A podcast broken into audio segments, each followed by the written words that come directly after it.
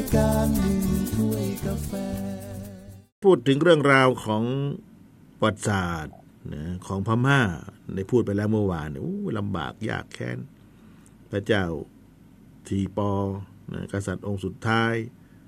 นะก็อพยพไปเขาเนรเทศนะใช่ว่าเนรเทศ อังกฤษเนรเทศออกจาก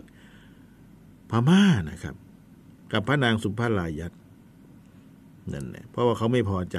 ยึดเมืองเลย ปืนจี้เลยไปไปอยู่นู่นอินเดียนู่นไหมนะก็ต้องอับไปหิขึ้นนั่ง ไม่ใช่นั่งรถสองแถวนะเนี่ย นั่งเกวียนนะครับออดแอดออดแอดออดแอดนู่นน่ะไปอยู่เมืองพม่าอะจากพม่าไปอยู่เมืองอินเดียนู่นแหละการกาตาทางนู้นแหละไปอยู่นู่นเลยไปไปใช่ไหมล่ะ เมืองที่ว่านั้นคือเมืองรัตนคีรีนั่นไปอยู่นู่นน่ะนะครับ ซึ่งอยู่ทางตอนใต้ของบอมเบย์อินเดีย อยู่มาอยู่ไปอยู่ไปอยู่มาก็พระเจ้าทีบอก็สิ้นประชนนะครับรับไม่ได้ถูกไปหิมา แต่สุดท้ายพระนางสุภารายัตไปอยู่ที่อินเดียนะ หลายปีเหมือนกันก็เลยขอกลับมาอยู่ที่ย่างกุ้งนะอยู่ที่ย่างกุ้ง กลับมาอยู่ที่พม่า ก็มาเสียชีวิต ต้องใช้คำว่าเสียชีวิตนะเพราะว่าเป็นสามัญชนแล้วนะ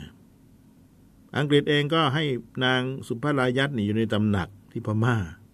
ที่ย่างกุ้งนะครับ อยู่ไปอยู่มาอยู่สิบปีด้วยกัน อยู่สิบปีก็สิ้นพระชน สิ้นพระชนยังใช้สิ้นพระชนคือตายนั่นแหละ ในวันที่ยี่สิบสี่พฤศจิกายนสองพันสี่ร้อยหกสิบแปดก็ช่วงรัชกาลที่หก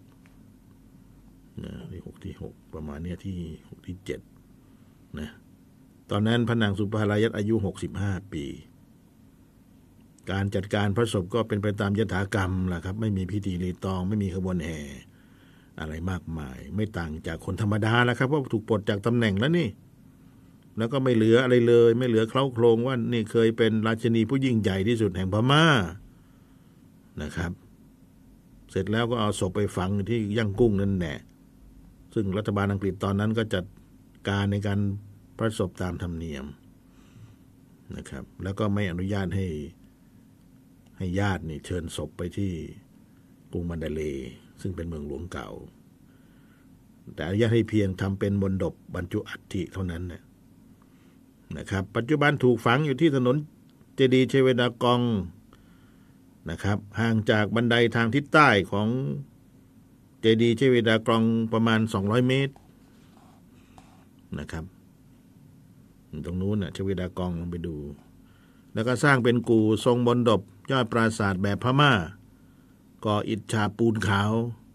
รูปทรงคล้ายที่ฝังประสบของพระเจ้ามินดง ในกรุงมันดาเล ที่ฐานล่างก็มีแผ่นจารึกแผ่นเล็กของตอปยากะเล หรือองซายซึ่งเป็นพระราชนัดดา องค์สุดท้ายของพระเจ้าสี่ปอที่เสียชีวิตนะครับ เมื่อปี 2400 เมื่อปี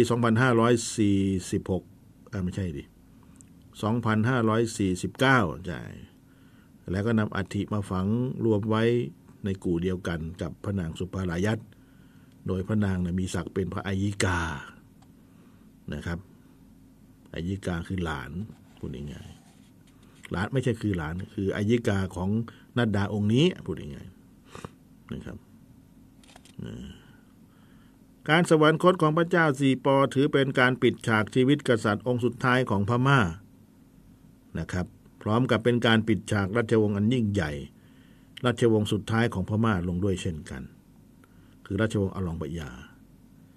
แล้วก็เป็นการปิดฉากประวัติศาสตร์ราชวงศ์อันยิ่งใหญ่ที่เคยลุกรานเข้าครอบครองดินแดนมากมายในเอเชียอาคเนย์ไม่เว้นแม้แต่สยามที่เข้มแข็ง แล้วก็ปิดฉากประวัติศาสตร์พม่ายุคที่ปกครองโดยระบอบราชาธิราชลงอย่างชนิดที่ไม่หวนกลับขึ้นมาอีกนะครับ เพราะว่าตอนนี้ก็ถ้าว่าไปแล้วก็เป็นการปกครองในระบอบสาธารณรัฐใช่ไหมล่ะนั่นแหละ ดันไปรบกับอังกฤษ อังกฤษเอาจริงขับไล่เลย เมื่อวานนี้ก็พูดถึงแล้ว พระเจ้ามินดงเนี่ยคือ ลูกของพระเจ้าพระเจ้าสี่ปอในลูกของพระเจ้ามินดงนะครับ แล้วก็คนที่พยายามผลักดัน ให้พระเจ้าสีปอขึ้นเป็นกษัตริย์ คือพระนางอเลดันดอ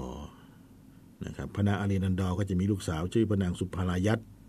เป็นคนกลาง เป็นลูกคนกลางเขามีลูกสามคน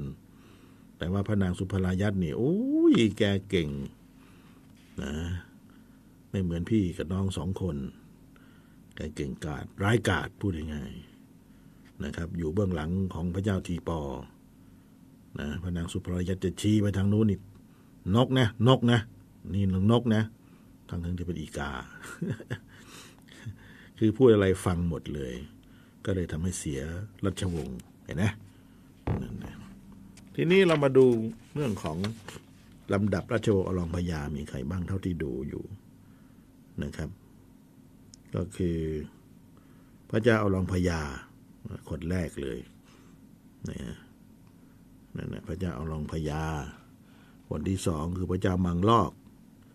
นะครับ เป็นลูกของพระเจ้าอลองพญาคนที่หนึ่งพระเจ้ามังระนะครับ ก็เป็นน้อง ของเป็นโอรสองค์ที่สอง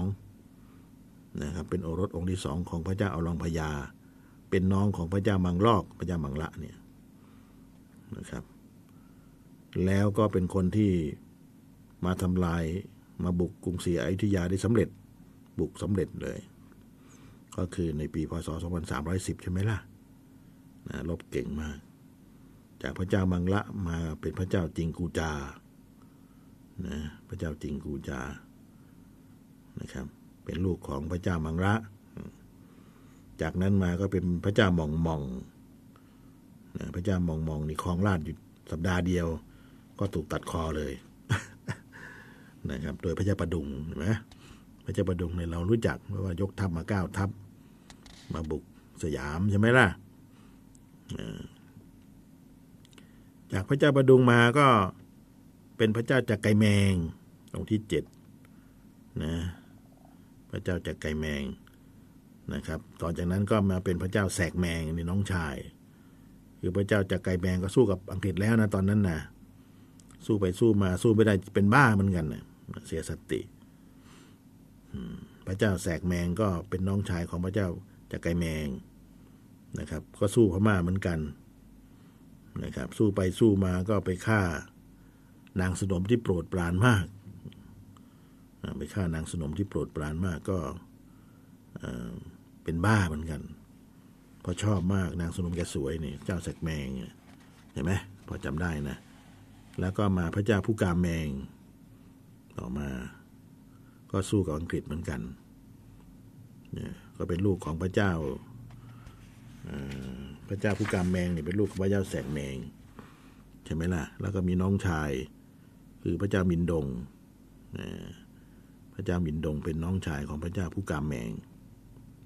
เป็นน้องชายนะครับ แล้วพระเจ้ามินดงก็เป็นคนที่ปณิปนอมอะไรประมาณนี้นะครับ สุดท้ายก็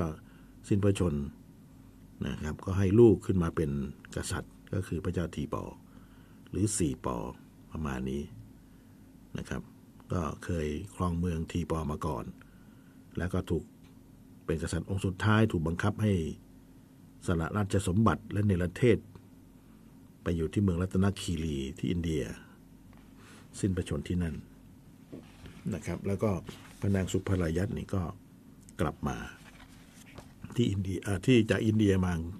พม่ามาขอตายที่นี่นะครับ ก็ตายตอนอายุ 65 ปีนะครับ และพม่าเองก็เลยมีกษัตริย์ตั้งแต่บัดนั้นเป็นต้นมา นะครับ ก็ปกครองโดยทหาร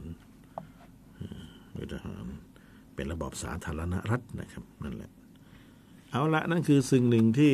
เล่าสู่กันฟังจบไปแล้วจบแป๊บเดียวเลย แต่ที่นี้ก็จะเล่าใหม่ใหม่เหมือนกัน เพราะข้อมูลมันก็มากมายก่ายกองในยุคหนึ่งสมัยหนึ่งก็สิ้นสลายไป สิ้นชาติ สิ้นแผ่นดินไป ทีนี้เราก็จะมาดูว่าการลบของอังกฤษกับพม่าเนี่ย มันมีเรื่องมีราวทำไมถึงจะต้องสิ้นราชบัลลังก์กัน ลบมากี่ครั้ง มันลบยังไง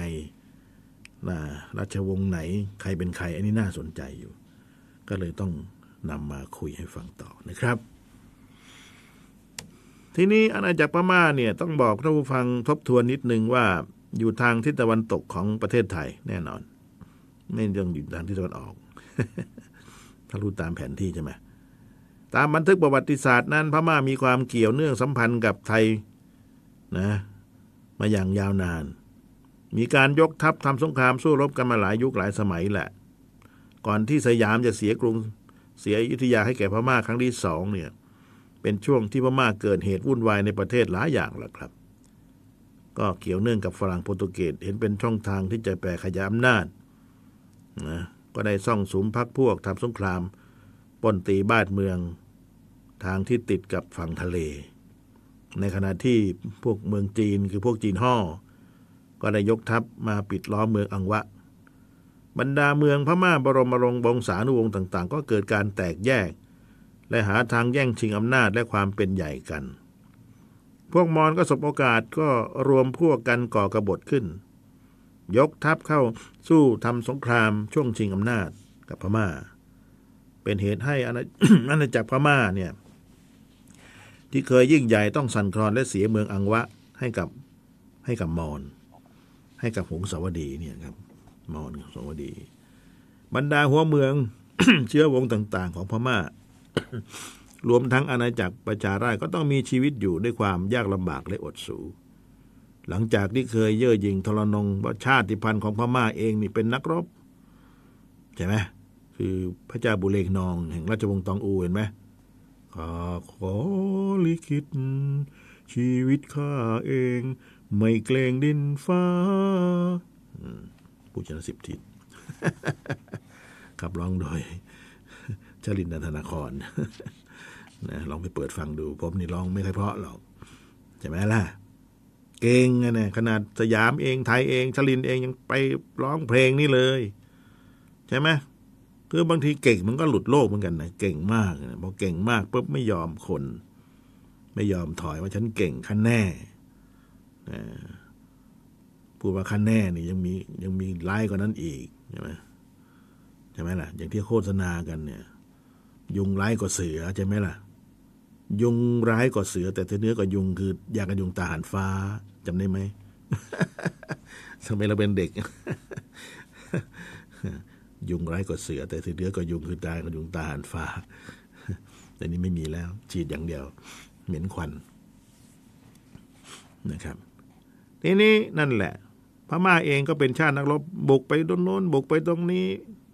นะตีบ้านตีเมืองของคนอื่นแผ่ขยายอาณาจักรไปทั่วนะ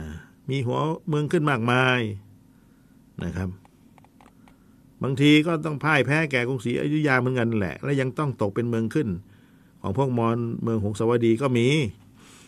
นะครับ บรรดาวงศานุวงศ์ของขุนนาง และขุนนางพม่า และก็อาณาราษฎรชาวเมือง จึงต่างก็มุ่งหวังที่จะหาผู้มีบุญญาบารมี และมีฝีมือมาช่วยกอบกู้บ้านเมืองนำพาอาณาจักรพม่ากลับสู่ความเจริญรุ่งเรืองอีกครั้งหนึ่งนะครับ กระทั่งมีชาวบ้านคนหนึ่งคือหมองอองใจยะอย่างที่ผมเคยพูดไว้ แห่งหมู่บ้านมุกโซโบมองอองใจยะนะครับ ก็ได้รวบรวมไพร่พลที่ไม่ยอมอ่อนน้อม แก่พวกมอญเนี่ย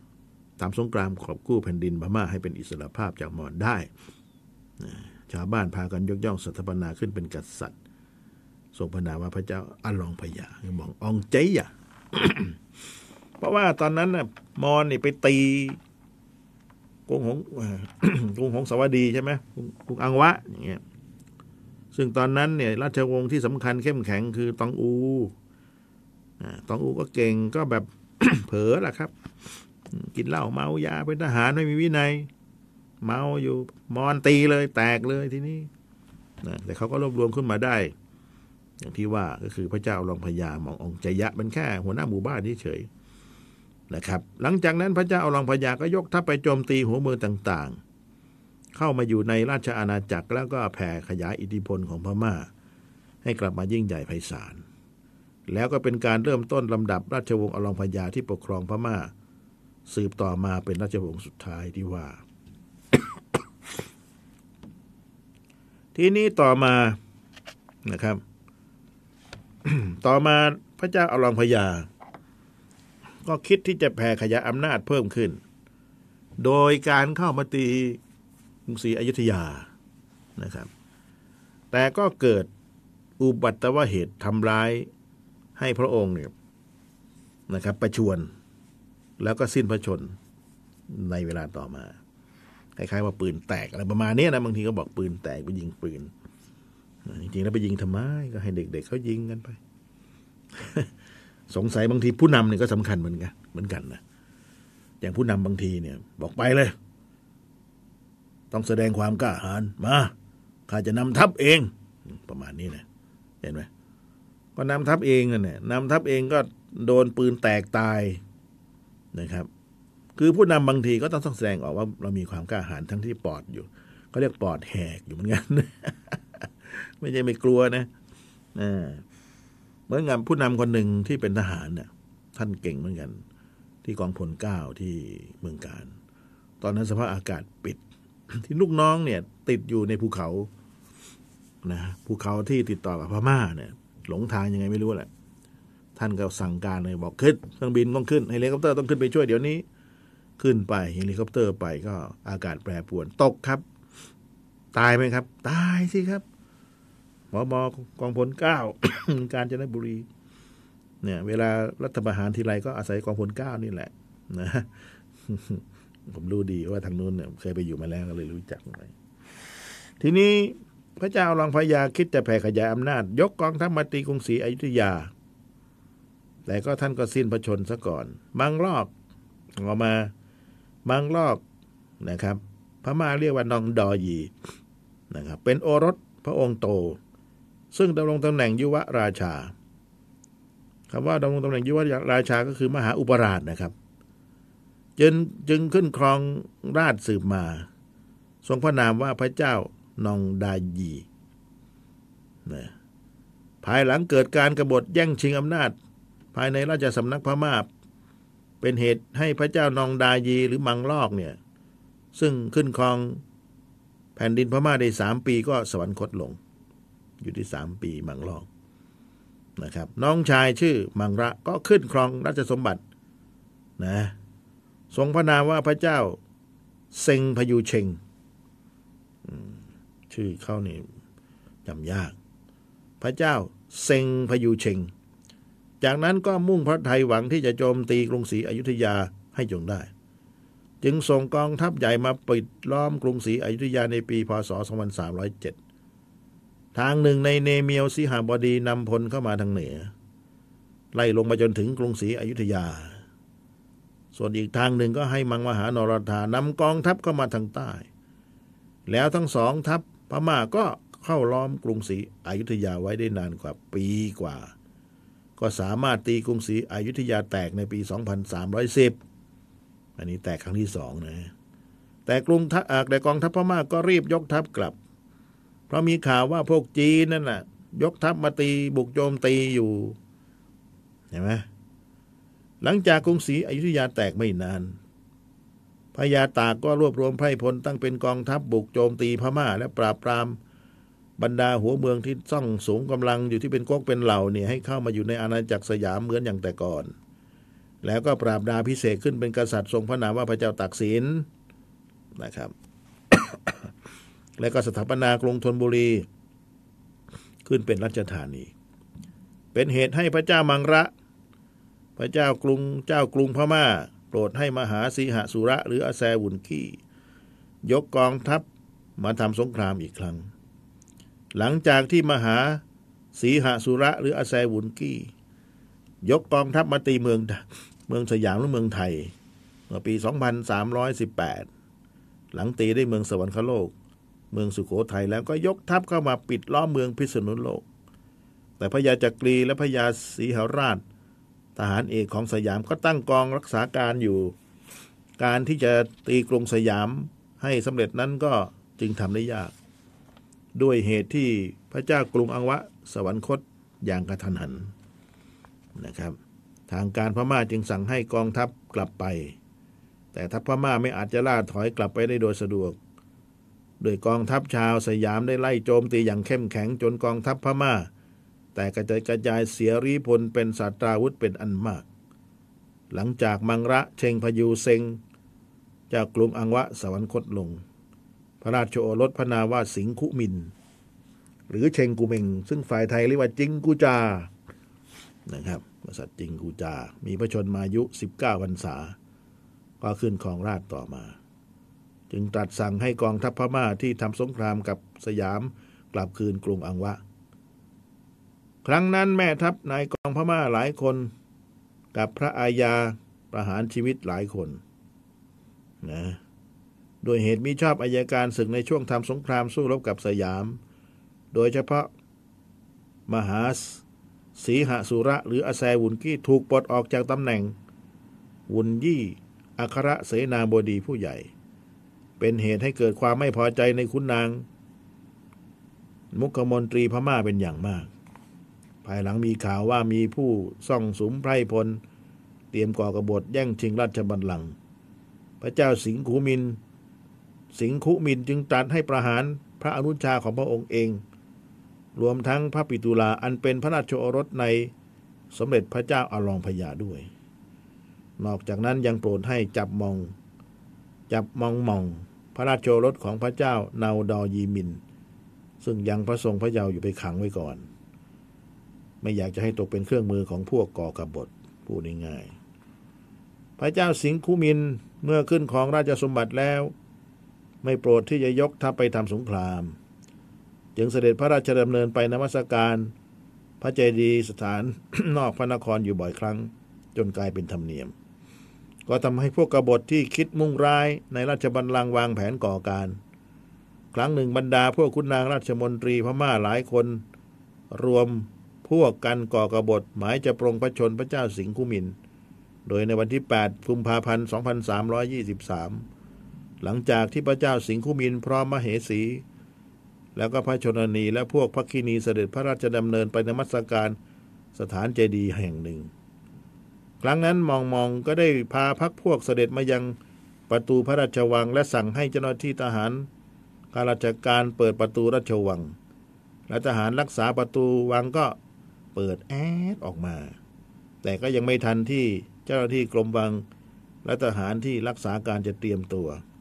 มองมองก็พาพักพวกบุกกรูเข้าไปในพระราชวังชั้นใน แล้วก็ยึดพระราชวัง จากนั้นก็บังคับให้ บรรดาขุนนางราชมนตรีที่มีตำแหน่งสูงในราชสำนัก ถือน้ำพิพัฒน์สัตยา แล้วจัดการพระราชพิธียกพระองค์ขึ้นเป็นกษัตริย์ ทรงพระนามว่าพระเจ้าพองกาซามองมองมองมอง ส่วนใหญ่พม่าเขาจะเป็นหมองนู่นหมองนี่นะอืม ยาหมองนี่ไม่เกี่ยวนะยาหมองมันทายาแก้ปวดหัวไม่แรงกัดต่อยใช่ไหมยาหมองคนละอย่างกันนะ ต่อมาก็ตัดเรียกคุณนางข้าราชมนตรีที่เป็นข้าหลวงเดิม เมื่อครั้งพระเจ้าเนาดอยี เข้ามาในพระราชวังและก็ตั้งให้เข้ารับตำแหน่งราชการ กระทั่งมหาสีหสุระอาแซวุนกีก็ได้กลับมามีอำนาจและถูกบังคับให้ทหารอยู่รักษาพระราชวัง ส่วนพระราชวงศ์วงศานุวงศ์พม่าอื่น ๆ ที่ยังจงรักภักดีต่อพระเจ้าสิงคุมิน ก็ถูกนำตัวไปกักขังที่ต่างๆ ตามธรรมเนียมการก่อกบฏที่เกิดขึ้น หลายตัวหลายครั้งในราชสำนักพม่าก็แยกจับไปก่อน เดี๋ยวมีปัญหานะครับกระทั่งพระเจ้าสิงคุมินเสด็จประพาสอยู่นอกเมืองนั้น ได้ทราบเหตุการณ์ร้ายแรงที่เกิดขึ้นในพระราชวัง ก็พาข้าราชบริพารรีบเสด็จพระราชดำเนินกลับ พระเจ้าสิงคุมินพระเจ้าสิงคุมินก็ทราบว่าบรรดาขุนนางราชมนตรีพม่า ข้าวกับฝ่ายมองมองไปจนเกือบหมด รวมทั้งบรรดาขุนนางข้าราชบริพารของพม่าที่เกิดที่เดินที่ติดตามพระองค์มานะครับ ทุกคนไปทางนู้นหมด เมื่อทราบเหตุการณ์ก็พากันแยกย้ายนะครับกลับคืนพระราชวัง ปล่อยให้พระองค์กับพระญาติ และข้าราชการคนสนิทที่หลงเหลืออยู่ เพียงไม่กี่คนประทับอยู่ภายนอกวังไปอยู่ไปหนีหมดแล้ว ดูดิไม่มีความจงรักภักดีเลยนะนะครับเลี้ยงเลี้ยงเข้ามา อย่างนี้ทีนี้แม้บรรดาขุนนางราชมนตรีในราชสำนักพม่าจะยอมทำการ ในพระราชพิธีสถาปนามองมองขึ้นเป็นกษัตริย์ แต่หลายคนก็ตระหนักดีว่ามองมองนั้น ไม่ควรที่จะขึ้นของราชบัลลังก์หากผู้ที่ควรขึ้นราชบัลลังก์ขึ้นขึ้นของราชบัลลังก์แทท้จริงนั้นควรจะเป็นพระเจ้าประดงเมง พระเจ้าประดงเมง หรือพระเจ้าประดุงอันเดียวกัน หรือพระเจ้าประประดงมินอันเดียวกันนะครับ ซึ่งเป็นพระปิตุลาอันเป็นรัชทายาทซึ่งได้รับการแต่งตั้งโดยชอบธรรมมาก่อนนะควรจะเป็น หลังจากที่มองมองและพวกพวกก่อกบฏปล้นยึดราชวัง แล้วก็สถาปนาขึ้นเป็นกษัตริย์ปกครองบ้านเมืองได้เจ็ดวัน บรรดาคุณนางราชมนตรีพม่าก็ได้รวบรวมกองกำลังเข้าปิดล้อม แล้วจับกลุ่มมองมองมาสำเร็จโทษ อยู่เจ็ดวันน่ะนะจากนั้นก็ได้อัญเชิญพระเจ้าประดงมิน หรือเจ้าเมืองประดงขึ้น ซึ่งเป็นโอรสพระองค์หนึ่งของพระเจ้าอลองพญาขึ้นเสวยราชสมบัติตามธรรมเนียม ราชประเทมีพม่า ทรงพระนามว่าพระเจ้าสิริสุธรรมราชา แต่ว่าพม่าเรียกว่าพระเจ้าเชงพยุมยาเชงนะครับ นะเรียกว่าพระเจ้าเชงพยุมยาเชงนะส่วนใหญ่เรียกพระเจ้าโพเทาพระ หรือพระเจ้าประดงมินอันเดียวกัน ส่วนพม่าคนพม่าส่วนใหญ่เรียกบอดอบอดอพยา ซึ่งมีความหมายว่าเสด็จปู่บอดอบอดอ หรือโบดอพยา แล้วประวัติศาสตร์บทใหม่อันเป็นหน้าสำคัญก่อนที่อาณาจักรพม่า ที่เคยยิ่งใหญ่รุ่งเรืองต้องถึงอาวสานนะในสมัยนี้แหละ ทีนี้พระเจ้าประดงมินเมื่อขึ้นของราชสมบัติแล้วก็เชิญพระเจ้าสิงคุมินนะครับ เข้าพระราชวังเนี่ยตอนนี้คือพูดยังไงสิงคุมินออกไปทำบุญตักบาตรเลยนะ นอกเมืองไปสังไปสังกไปสังฆทานเลยเนี่ยเชิญเข้ามาอีกเห็นไหมเข้าพระราชวัง ข้าหลวงเดิมที่รับใช้อยู่ก็มา แล้วตัดนำไปประหารนะครับ เอ้ยนะครับประหารครั้งนี้ทำด้วยยังไงครับ จับเผาเออจับเผาไฟทั้งเป็นเลยครับร้ายเหลือเกิน จับเผาไฟเลย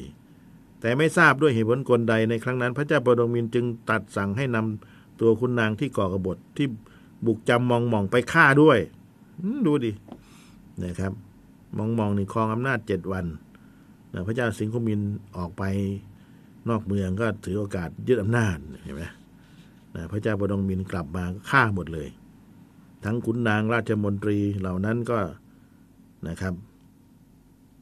ก็ฆ่าหมดเลย แม้ว่าคนนั้นจะมีพระคุณด้วยนะก็ยังฆ่านะเออนะแปลกจังจะประคองยังไงบ้านเมืองเนี่ย อันนี้พม่านะสมัยนั้น ด้วยเหตุที่พระเจ้าปดงมินมีพระทัยโหดเหี้ยมนะแล้วก็ไร้ซึ่งเหตุผล ทำให้บรรดาขุนนางราชมนตรีพม่าพากันโกรธแค้นและไม่พอใจอย่างมาก จนภายหลังขุนนาง ราชมนตรีในราชสำนักที่เหลืออยู่จึงหาทางก่อกบฏหรือลอบปรงพระชนอยู่หลายครั้ง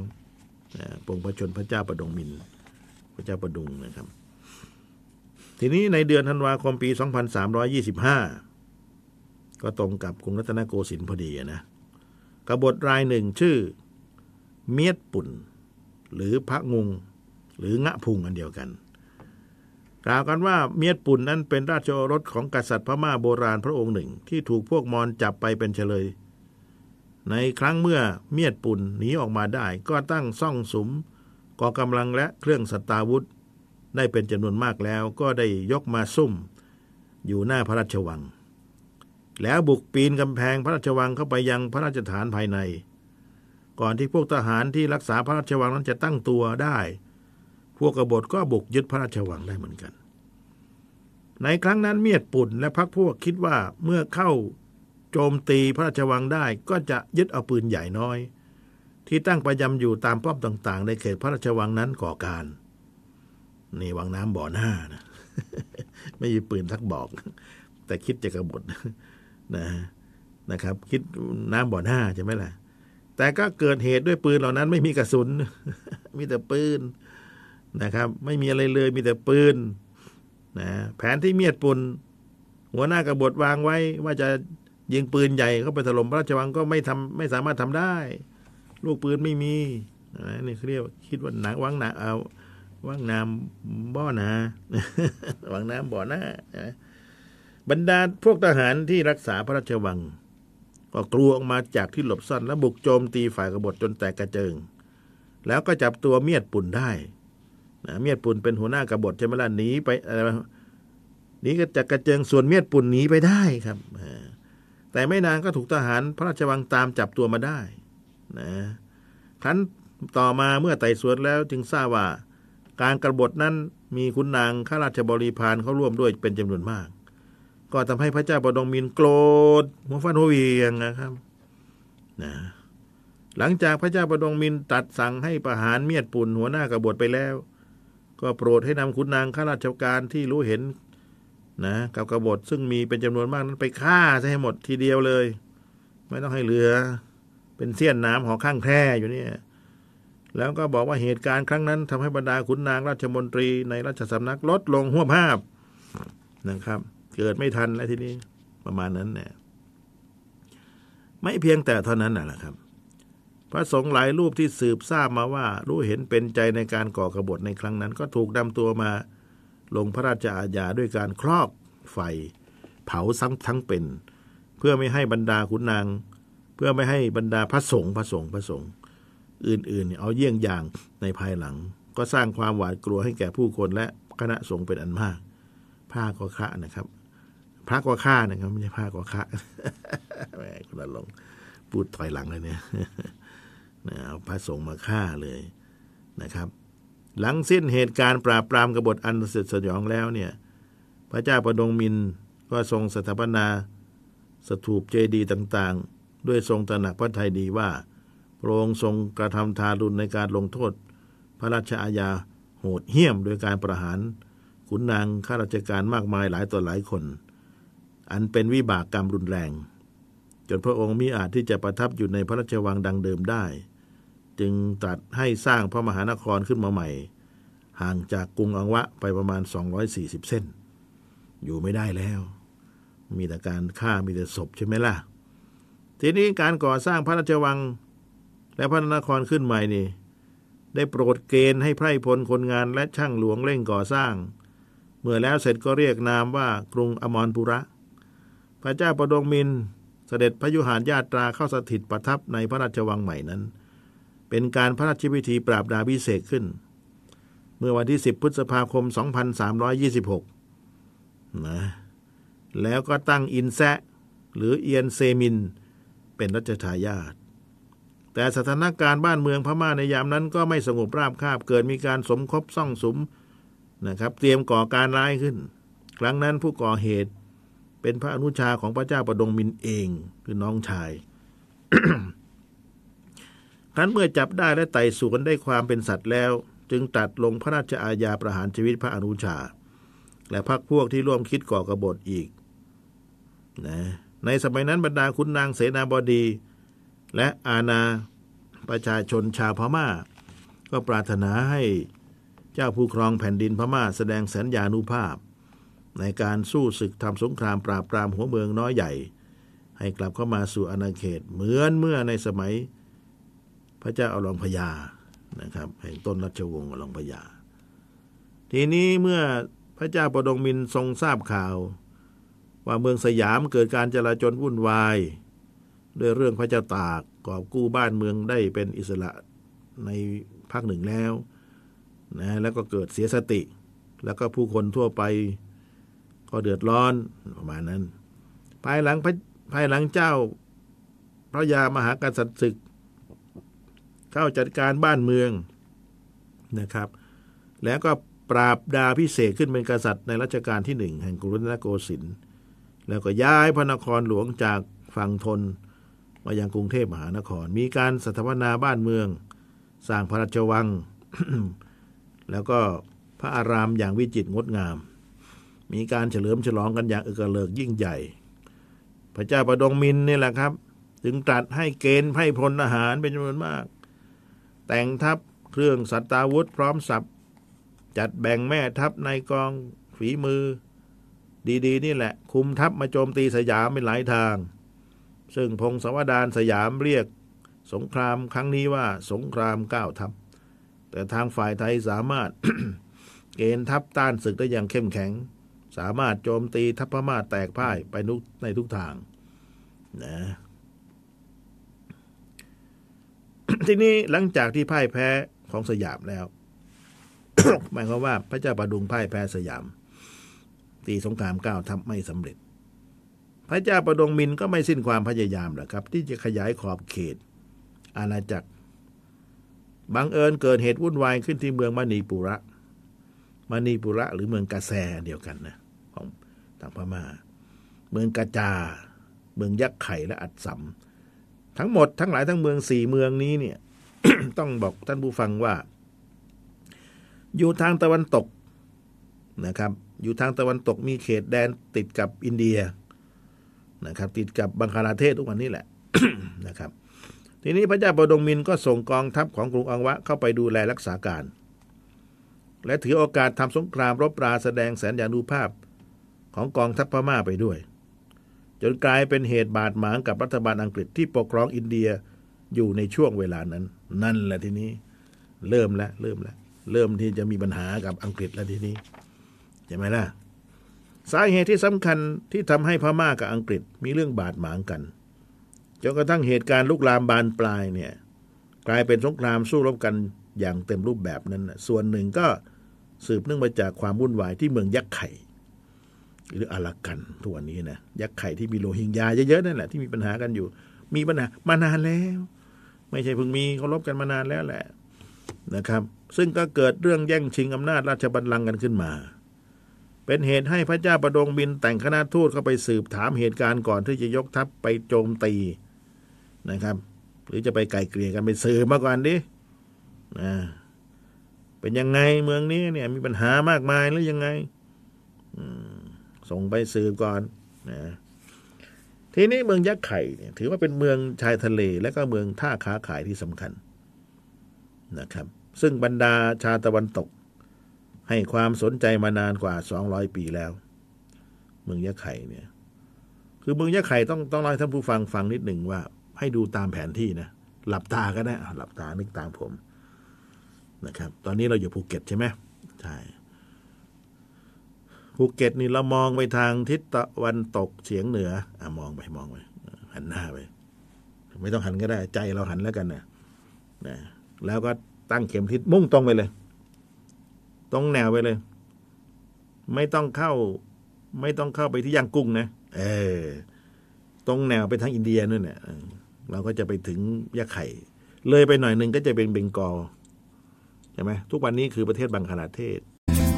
การหนึ่งถ้วยกาแฟ